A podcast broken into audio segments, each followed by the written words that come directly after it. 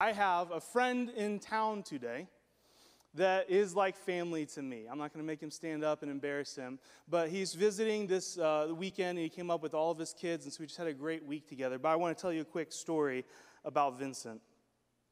You ready, Vincent? Growing up, this is my oldest, longest childhood friend. I mean, we were, I, he's the first person I can remember, first guy that I remember being my friend from just childhood. And so, eight, nine, ten, something like that.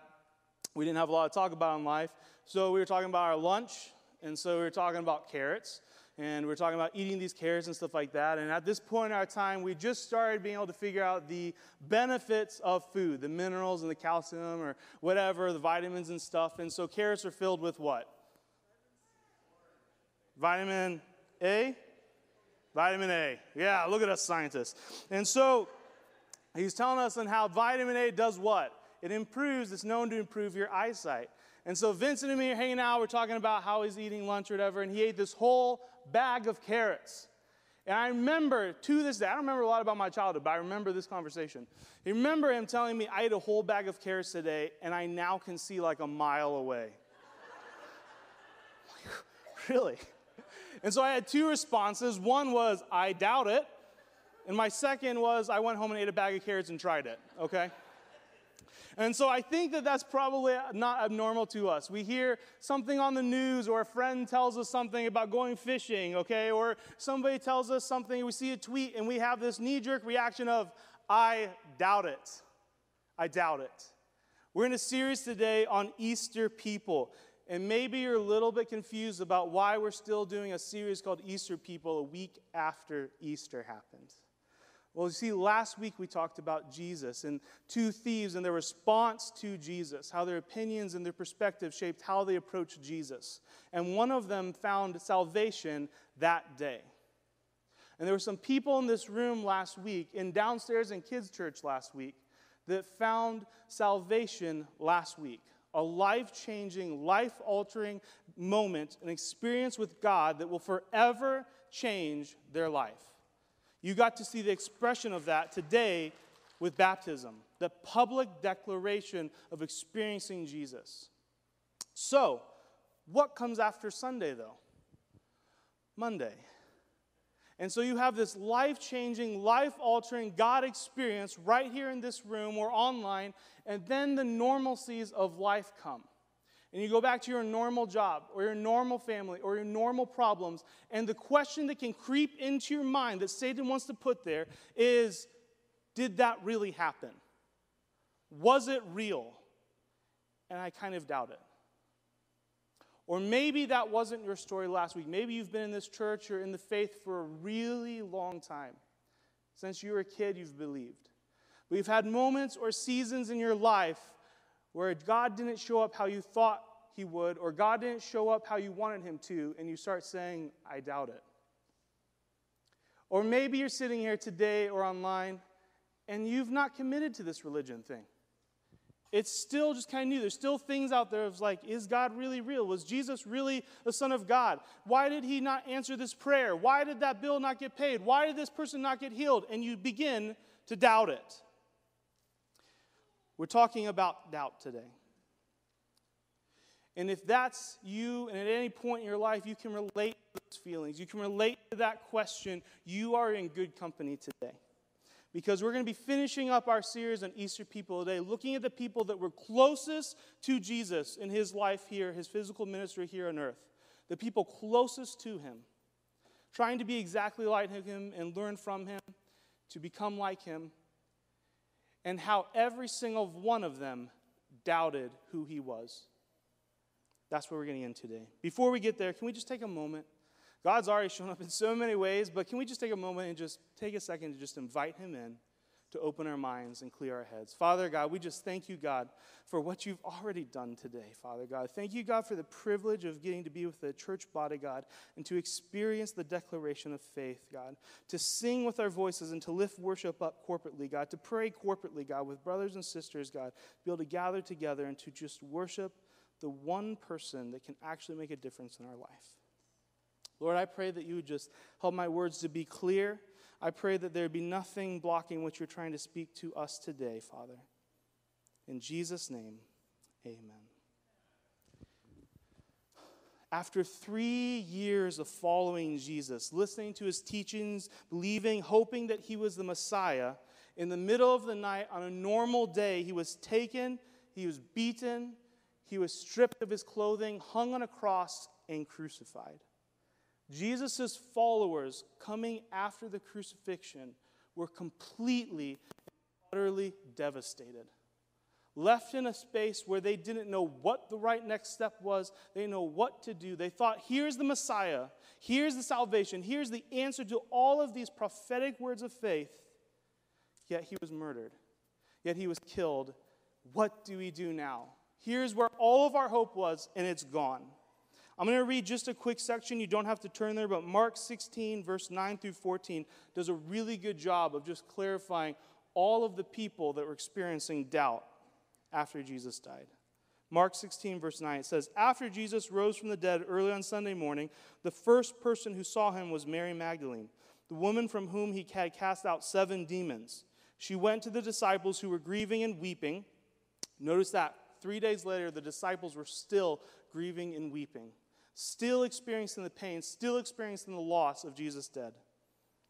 Verse 11, but when she told them that Jesus was alive, that she had seen them, they didn't believe her. Afterwards, he appeared in a different form to two of his followers who were walking from Jerusalem into the country. They rushed back to tell the others, but no one believed them.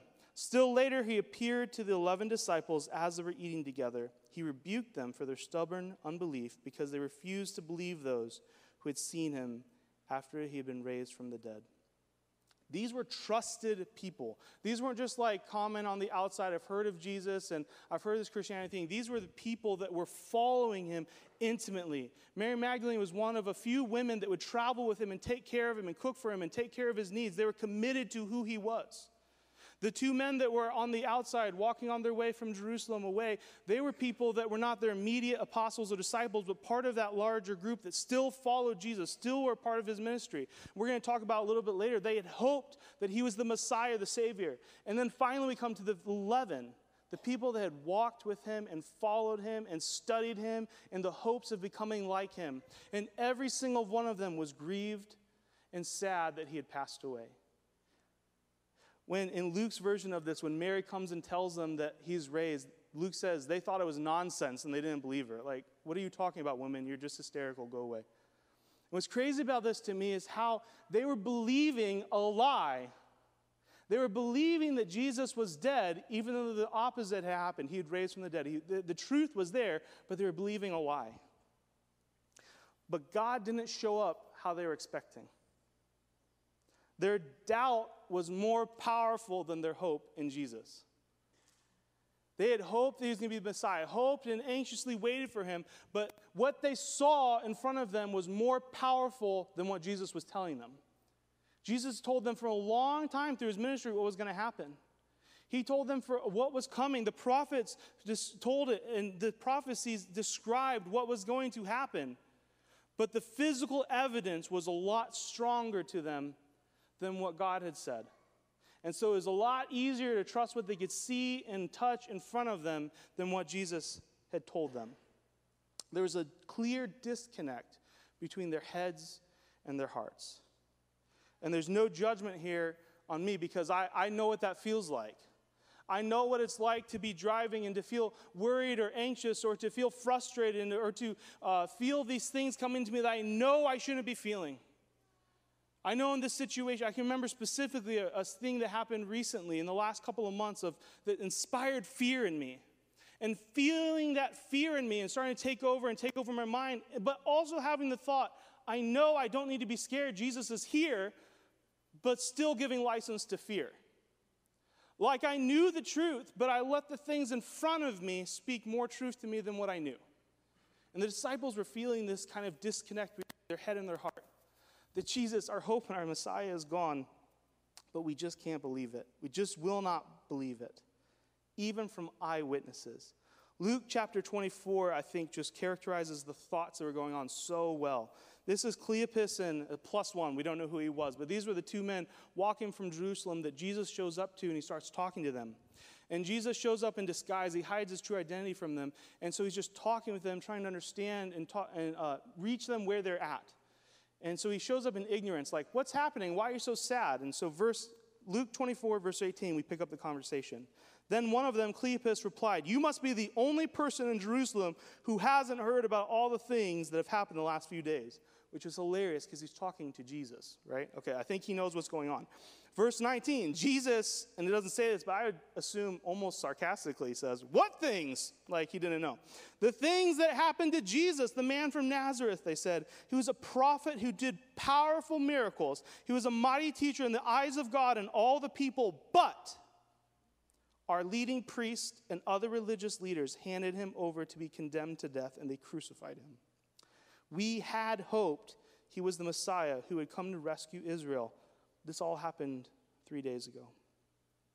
And here we see that because God didn't act how they wanted him or expected him to act, the Pharisees were more powerful than God's word. Wow, he, he didn't come and save us. We had, we had hoped it. We remember last week how we talked about how there were many self proclaimed messiahs, zealots that would rise up and cause rabble rising and cause gather religious uh, uh, zealots around them to say, Follow me, follow me, follow me. But here's Jesus. And he had gained this huge audience of people that were hoping, hoping for freedom, hoping for safety, hoping for peace, and believing that Jesus was it. But instead, but man is stronger than God, is the lie that they let themselves believe. But our religious leaders were stronger than God and they killed our Messiah.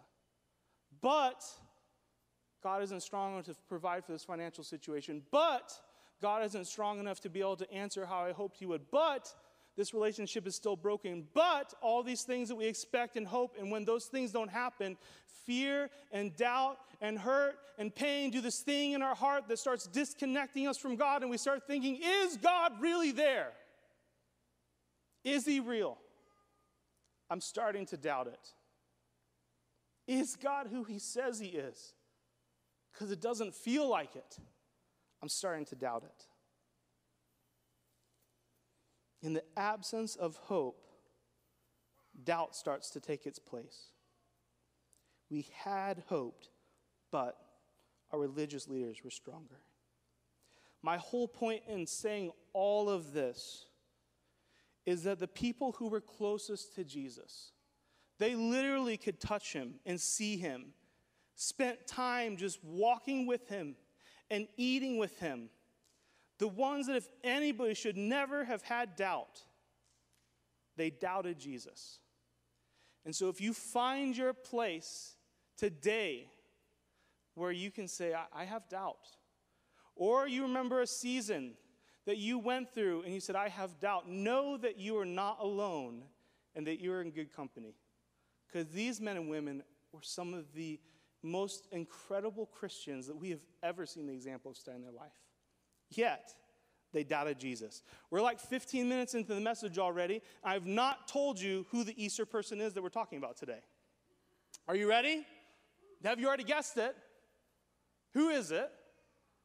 Thomas, the doubter. So if you would turn in your Bible to John chapter 20, we're going to be spending most of the rest of our time from this verse, this passage today. John chapter 20, verse 19, or verse uh, 24, excuse me. John chapter 20, verse 24. So the five, six, four, five verses right before this passage we're about to read, Jesus actually shows up to the other 10 disciples. Judas has fallen away. There's 11 left. And while Thomas is out, we don't know what he was doing, but he was not there. Jesus shows up. He speaks to the disciples. He breathes his spirit on them, and then he goes away. And so we're going to pick it up in verse 24. We're going to read through the whole thing. Then we're going to come back and kind of dissect it verse by verse. John chapter 20, verse 24. One of the 12 disciples, Thomas, nicknamed the twin, was not with the others when Jesus came. They told him, We have seen the Lord. But he replied, I won't believe it unless I see the nails, nail wounds in his hands, put my fingers into them, place my hand into the wounds in his side. Eight days later, the disciples were together again, and this time Thomas was with them. The doors were locked, but suddenly, as before, Jesus was standing there among them. Peace be with you, he said. Then he said to Thomas, Put your finger right here. Look at my hands. Put your hand into the wound on my side. Don't be faithless any longer. Believe. My Lord and my God, Thomas exclaimed. Then Jesus told him, You believe because you have seen me, but blessed are those who believe without seeing me. It's interesting, the Bible gives Thomas the nickname the twin. We see that a couple times in Scripture.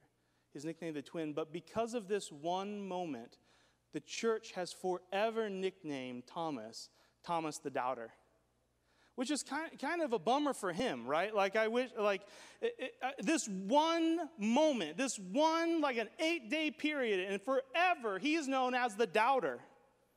Like, that's me, like, being known as, oh, yeah, not Josh the pastor, or Josh the father, or Josh the Asian, whatever you want to call me, but Josh the, the kid that fell out of his chair because he was so tired at school during college and fell in front of everybody. Like, it happened one time. Can we just forget it?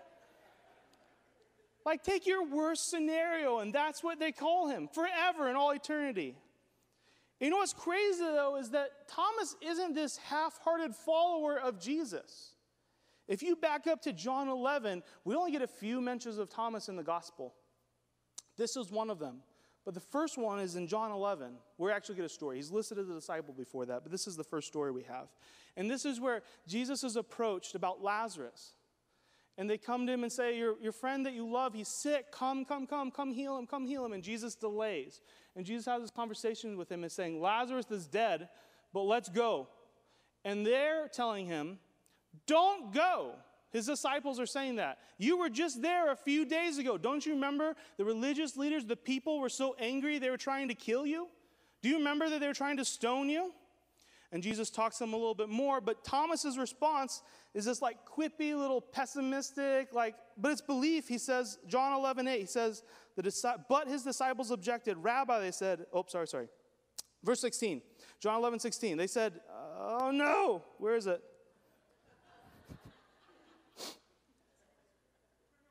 Uh, oh, good job, tech team. You saved me. Thomas, nicknamed the twin, said to his fellow disciples, Let's go too and die with Jesus. And so, this is the man that was willing to follow Jesus to death. But remember, he loved Jesus. He loved Jesus. We love Jesus. But to him, he wasn't just somebody that comes into your heart, speaks to you. He was somebody that spoke physical words to him. He walked with them, knew how he liked his fish or rice or whatever they were eating. Like he knew Jesus, knew him intimately as a brother, as a leader. And just a few days ago, he had been murdered in front of him, taken, beaten, stripped. The worst things you can imagine to a person, and crucified in front of him. So here's not Thomas, somebody that doubts easily. I believe that Thomas was somebody that believed and followed Jesus and trusted Jesus. All the evidence in front of him said that Jesus is dead. You believed a lie. God's not real, and he doubts it. And we get this name, Thomas the Doubter. Let's go down to start with verse 24 through 25. One of the 12 disciples, Thomas, nicknamed the twin, was not with the others when Jesus came. They told him, We have seen the Lord. But he replied, I won't believe it unless I see the nail wounds in his hands, put my fingers into them, place my hands in the wounds at his side. If I was Thomas, I think this would probably be my response too. We have no idea what Thomas was doing, but we know that he hadn't forsaken them. He was still gathering with them. And can you imagine that you are just so sad, so frustrated, you go out for a walk to clear your head, or you needed groceries and so you volunteer to go to the market and fill up on supplies and stuff, and you get back thinking that you're leaving a funeral, thinking that you're leaving this room of people that are also grieving. You come back and they're all laughing and excited and yelling about Jesus being returned. Wouldn't your next thought be, why didn't he wait for me? I was like, just here. I could have been here if he'd waited 10 more minutes. I could have been here. And so his response is the most graphic one I could think of. No way, no way would Jesus do that to me. Unless I can stick my fingers into his wounds, I'm not going to believe you. There's no way that Jesus I love would treat me like that. It's easy, sorry. it's easy to come to Jesus and to think that he didn't treat us how we expect to be treated, that he's not faithful, he's not real. I doubt it. Jesus didn't act how I expected, so I doubt it. Tim, can you run me that water, please? So we see that Thomas, I really want to give Thomas some grace here.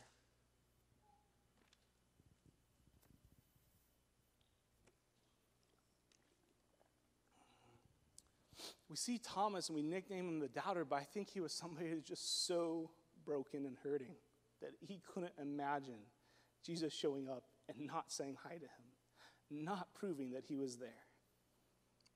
Skip down to verse 26. Eight days later, Thomas lived with this reality for eight days. One of the common phrases we get is that misery loves company. I can't help imagine that every time Thomas sat down to eat food, everybody else was just ecstatic and so excited and talking about how Jesus is here and Jesus is back. But for eight days, Thomas lived in this pain.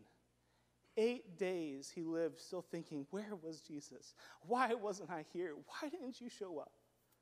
It's so easy in our pain to feel like we're the only one there. It's so easy in our pain to start isolating. It's so easy in our disappointment that hope goes away and we start thinking, does God really love me? Does He really see me? Does He really even care about me? And it's a slippery slope from there to unbelief. Eight days of doubt and pain and anger and hurt. But verse 27 happens after verse 26. And what happens is that Jesus shows up and has provision for our doubt. He shows up again in the exact same way he did, through locked doors, just appears to them, greets them the same way. But what does he say? He says, Come, touch the wounds, see them, I'm real. And so he approaches Thomas exactly how he asked to be approached. Imagine if he had just shown up and they had no context to this, and he's just like, Hey, everybody, touch the holes in my hands. What? That's gross. I don't even like to touch you on a good day. I don't want to, let alone put my hands in your wounds. What are you doing, Jesus? But Thomas had declared, This is how I will believe. And Jesus, in his love, he didn't have to do that. Jesus, in his love, approaches Thomas and treats him exactly in the way that he asked to be treated because he's a personable God. He wants to deal with you on a personable level in a way that maybe nobody else would understand, but to you, it revealed all the truth in the world. And so Jesus does this to him. And on top of that, he says, Stop, don't be unfaithful. He says, Believe. The more like literal translation of that is, Don't be unbelieving, but believing. Because I, you know what? I don't think that backsliding or a loss of faith is like just stepping off the stage and falling down. I think it's a gradual descent where you get hurt you feel pain, you feel disappointment, the hope starts to slip away, and then day by day you start making choices to not show up for group, not show up for church, to stop reading your Bible, to stop praying. To, it's a process of unbelieving. And so he's saying, stop unbelieving, but be believing. He said, This was the guy that was following me to become like me. Don't give up. Keep believing. Stop becoming an unbelieving, but be, be believing. The expositor's Bible commentary says, stop becoming an unbeliever, but become a believer. It's a process of change, a process of becoming, we're growing into it. Once on the road to becoming like Jesus, Thomas was on a road of doubt and unbelief. But Jesus comes and gives a personable touch, so he addresses him. Verse 28 When you have a personal touch from God, truth is revealed to you. This is like almost over, a little over two weeks after Jesus had died. A little over two weeks after he had come back from de- the dead. He'd been showing himself to all these other people, and the truth was that Jesus is alive, the tomb is empty, but Thomas was believing a lie that the tomb's, Jesus is dead. Man is more powerful than God, that God's not powerful enough to show up how I was hoping he'd show up. But when he experiences Jesus in this personable way that he asked to experience him, his first response is, My Lord and my God. No longer calling him master, no longer calling him uh, a rabbi, no longer calling him teacher, but giving him the divine identity that he's been telling them this whole time. That he's been trying to show to them, trying to lead them through trust and faith to believe that I am not just a wise guy, not just a radical individual, but I am literally God. Do you believe in it? And this touch, this personable touch of God, reve- removes doubt from Thomas and places the right name for God in his head, which is not friend and teacher and rabbi, which he is all those things, but he is first and foremost Lord and God. And so a personable touch reveals the divine truth, even though he'd been leaving a lie up to this point. There's been one time in my life that I've been through a season of doubt. I've I've been a Christian. I was raised in a, a, a Christian household from the time I was a, a, young boy. My mother's faith is very strong, and she would raise us, take us to church, and teach us about the Bible and stuff. So I've been in the church world for a really long time. But there was one season of my life that I doubted God, doubted that He was strong enough. Uh, when I graduated high school, 18, I took two years to do a gap ministry to goes unaccredited Bible college. I went to Pennsylvania for one year. Then, in the end of that year, the leader of that college came and started talking to me, and he was trying to create a satellite ministry in the south of Mississippi. And so I was one of six students that was asked and accepted the call to go with them in my second year and to plant this uh, satellite ministry of the Bible College.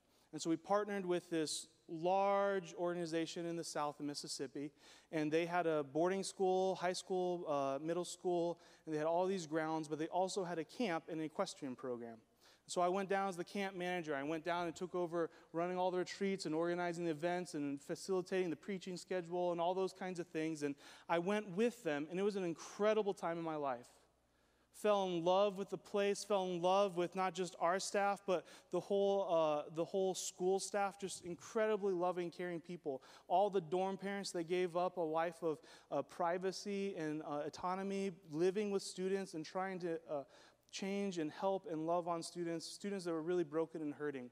Incredible, incredible time. But about seven, eight, nine months into being there, things started falling apart on our end. Not the school's end, but our end. And so I went down with six people, and then they had also had a couple staff families that went down as well. So here's six, 18, 19, 20 year olds, and then a couple, two, three families that came down to help plant and to mentor and to guide us as well. And so one man was a little bit older than me, my boss, but not just a boss. He was a friend and a mentor, somebody to hang with out on the weekends. He'd drive together. The closest place that we could get off campus was a gas station. They had pizza. That was the closest thing. It was 30 minutes to Walmart, an hour to the closest uh, movie theater outside of that. And so we would go on the weekends and hang out all the time.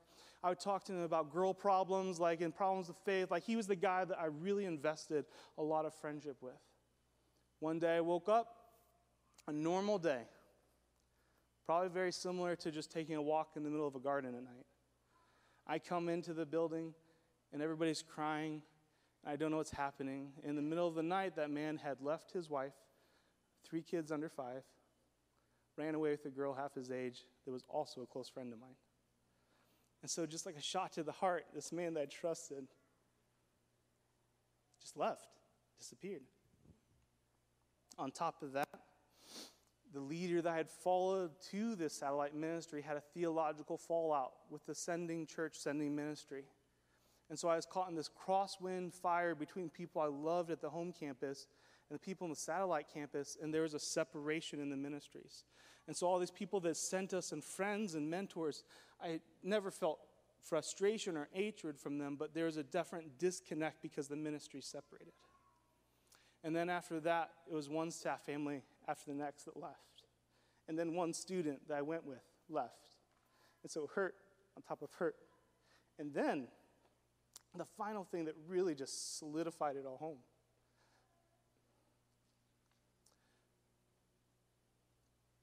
We had been uh, doing life with students, like day in and day out. I would get a crew of 40 kids every day before dinner And I would go and give them all these different jobs and drive them around, drop them off.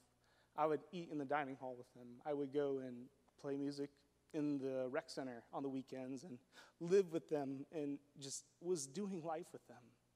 But over the course of that same month, they had a term called shipped out, which means that you messed up so bad, you violated the school's regulations that it was almost like a death in the community body. They would just, you would pack up your bags and leave. You had no chance to say goodbye because they didn't want to spread it.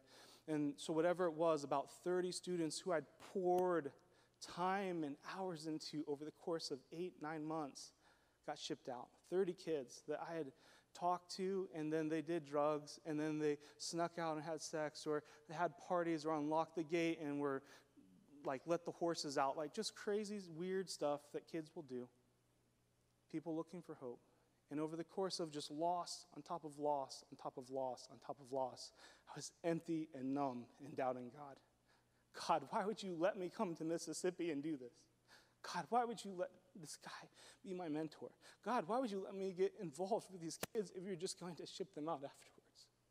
So much pain, so much brokenness. So I finished my contracted time to be there, came back home, got a factory job, and worked 40, 60 hours a week. And whether they know it or not, I started just really isolating myself from my friends and my family because I was in pain and I was in doubt and shame and confused about what God was doing. God, why would you do this to me? And so I would just work. I would come home and I would sleep. I would go and work. I would just continually see people, but not let them in on what was happening. Talk to people, but not let them know that I was doubting God. I kept going to church, but stopped serving, stopped volunteering, stopped being a part of the community, and would show up on a Sunday and hear the songs and hear the message, but I didn't say, I believe that. Amen. There's power in the name of Jesus. I said, I doubt that. I doubt it. I don't think God's here. A couple months into that time at home, one night I came back from work and just felt so sad, so isolated, so distant. I was just asking, God, is there one person that cares about me?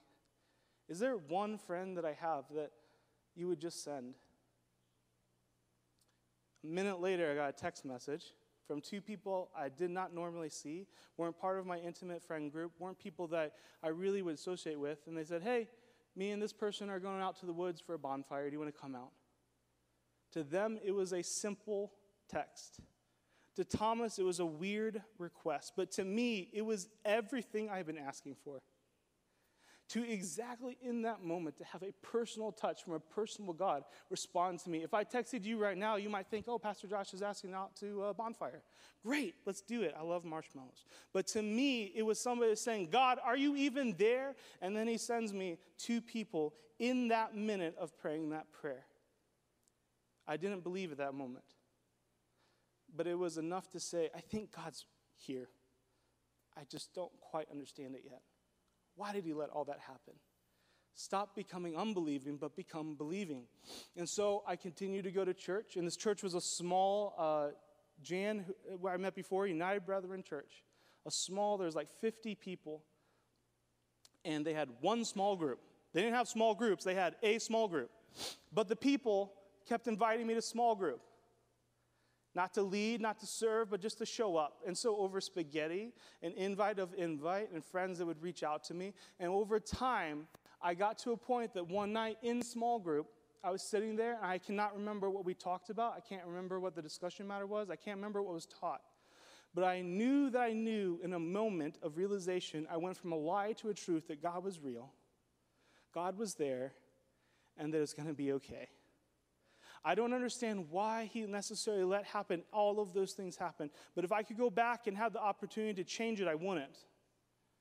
Things and the pain that happened in that time of unbelief and frustration and heartache created the person I am today.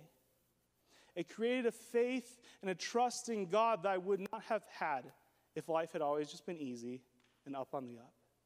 And so, through a personable way, God helped me move through my doubt. I never felt shamed, except internally. I never felt thrown out by God. I never felt cast away. I felt like He just stood there and walked with me all nine months of being in pain and being frustrated and being sad and doubting is God really here? There's lots of ways that you can move through your doubt. You can press down in and just be thankful. You can approach it through, the, through your head and just trying to understand all those things. You can go to that classic question if a God's love, but how can he let evil happen? You can go through all the apologetics of it. But the baseline for me that I felt like I need to go through today is that God's a personable God. He will show up to you he will make himself reveal himself to you in a personable way that might not make any sense to you. How many times have you got a text message to just go and connect with somebody, to go to a, a, game night or to a bonfire? Did you ever think, this is God's direct answer to my nine months of doubt?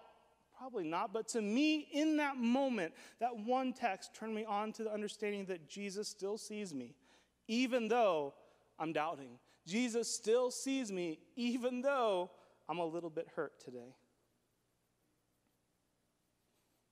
I want to leave you with just these few thoughts. Sid, you can start making your way up.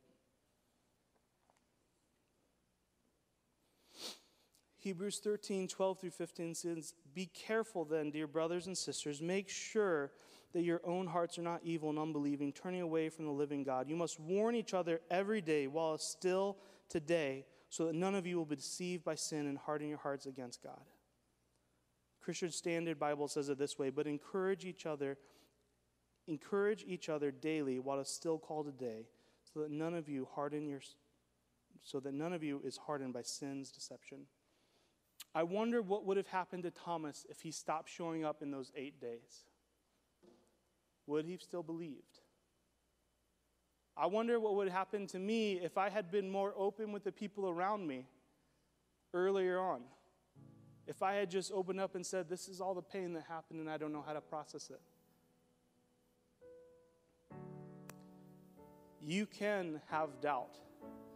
Don't feel shamed. Don't feel frustrated by that, but don't doubt alone. Keep showing up to church. Go to small group for the first time, even though you've been scared and you don't feel like it's worth your time or you're too busy. Go to small group and find some people you can sit across the table with and talk to them about your doubt. You don't have to do it alone. God's the one that revealed the truth to me, but it was in the company of other people that love me. And I believe that a personable God will come and touch you and talk to you and speak to you in a personable way, a way that you would understand it, a way that reveals truth to you. But I believe that He's also love. I believe that, that you can feel loved by being surrounded by a community of people that care for you and that love God. I want to read to you this one verse, and then I want to give you an opportunity to just pray over you today. Psalms 139. I'm going to read verse 1 through 12. In my devotion time today, I felt like I just needed one more psalm, so I opened up my Bible and read this. And then I felt like it was the psalm that we need to end it on today. It wasn't planned. I feel like you can get lucky a couple times, but when the luck keeps happening and happening and happening, and coincidences keep happening and happening and happening, maybe it's just not luck and coincidence. Maybe there's a Holy Spirit or God that's ordaining things and moving things along in this life.